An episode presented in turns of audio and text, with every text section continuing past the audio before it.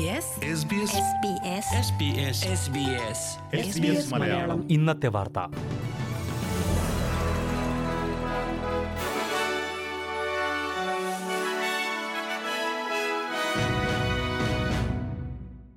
നമസ്കാരം.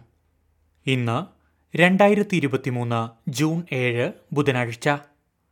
S B S Malayalam ഇന്നത്തെ വാർത്ത വായിക്കുന്നത് ജോജോ ജോസഫ്. ഓസ്ട്രേലിയൻ സമ്പദ് വ്യവസ്ഥയുടെ മെല്ലെപ്പോക്ക് പ്രകടമാക്കുന്ന കണക്കുകൾ പുറത്ത്. രണ്ടായിരത്തി ഇരുപത്തിമൂന്നിലെ ആദ്യപാദത്തിൽ സമ്പദ് വ്യവസ്ഥ ദശാംശം രണ്ട് ശതമാനത്തിന്റെ വളർച്ച മാത്രമാണ് പ്രകടമാക്കിയതെന്ന് ഓസ്ട്രേലിയൻ ബ്യൂറോ ഓഫ് സ്റ്റാറ്റിസ്റ്റിക്സിന്റെ റിപ്പോർട്ടിൽ പറയുന്നു. ഉയർന്ന പലിശ നിരക്കും വിലക്കയറ്റവുമാണ് സമ്പദ് വ്യവസ്ഥയുടെ മെല്ലെപ്പോക്കിന് കാരണമായത്. നിലവിലെ സൂചകങ്ങൾ തുടർന്നാൽ രണ്ട് ദശാംശം മൂന്ന് ശതമാനം വാർഷിക വളർച്ചാ നിരക്ക് മാത്രമാണ് രാജ്യത്തുണ്ടാകുക. രണ്ടായിരത്തി ഇരുപത്തിരണ്ടിൽ ഇത് രണ്ട് ദശാംശം ഏഴ് ശതമാനമായിരുന്നു. സാമ്പത്തിക വിദഗ്ധരുടെ കണക്കുകൂട്ടലുകൾ തെറ്റിച്ചാണ് സമ്പദ്വ്യവസ്ഥ മന്ദഗതിയിലേക്ക് മാറിയത്. ഗാർഹിക സമ്പാദ്യ അനുപാതം മൂന്ന് ദശാംശം ഏഴ് ശതമാനമായി കുറഞ്ഞിട്ടുണ്ട്. രണ്ടായിരത്തി എട്ടിലെ ആഗോള സാമ്പത്തിക പ്രതിസന്ധിക്ക് ശേഷമുള്ള ഏറ്റവും താഴ്ന്ന അനുപാതമാണ് ഇത്. ഭവന വായ്പകളുടെ പലിശ നിരക്കുകൾ വർദ്ധിച്ചതും സാധനങ്ങളുടെയും സേവനങ്ങളുടെയും ഉയർന്ന വിലയുമാണ് ഗാർഹിക സമ്പാദ്യത്തിന്റെ തോത് കുറയുവാൻ കാരണമായത്. പ്രതിശീർഷ വരുമാനത്തിലും ഭവന നിക്ഷേപത്തിലും മാർച്ച് പാദത്തിൽ ഇടിവ് രേഖപ്പെടുത്തിയിട്ടുണ്ട്.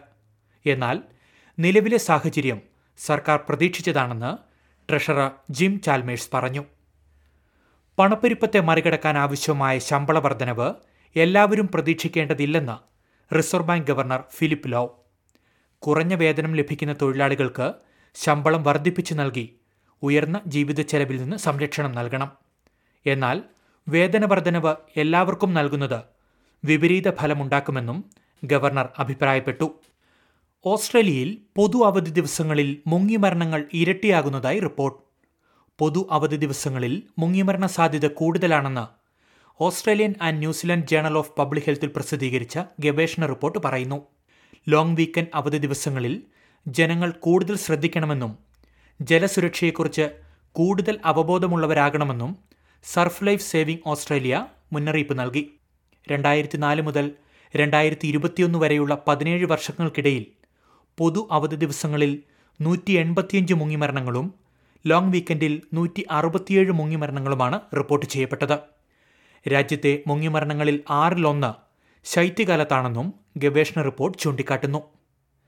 സ്പാം നിയമങ്ങൾ ലംഘിച്ചതിന് കോമൺവെൽത്ത് ബാങ്കിന് മൂന്ന് ദശാംശം അഞ്ച് അഞ്ച് മില്യൺ ഡോളർ പിഴ. ഓസ്ട്രേലിയൻ കമ്മ്യൂണിക്കേഷൻസ് ആൻഡ് മീഡിയ അതോറിറ്റിയാണ് പിഴ ചുമത്തിയത്. സന്ദേശങ്ങൾ അൺസബ്സ്ക്രൈബ് ചെയ്യാൻ ഉപഭോക്താക്കളോട് ലോഗിൻ ആവശ്യപ്പെടുന്ന അറുപത്തിയൊന്ന് ദശലക്ഷം നിയമവിരുദ്ധമായ ഇമെയിലുകൾ ബാങ്ക് അയച്ചതായി അന്വേഷണത്തിൽ കണ്ടെത്തി.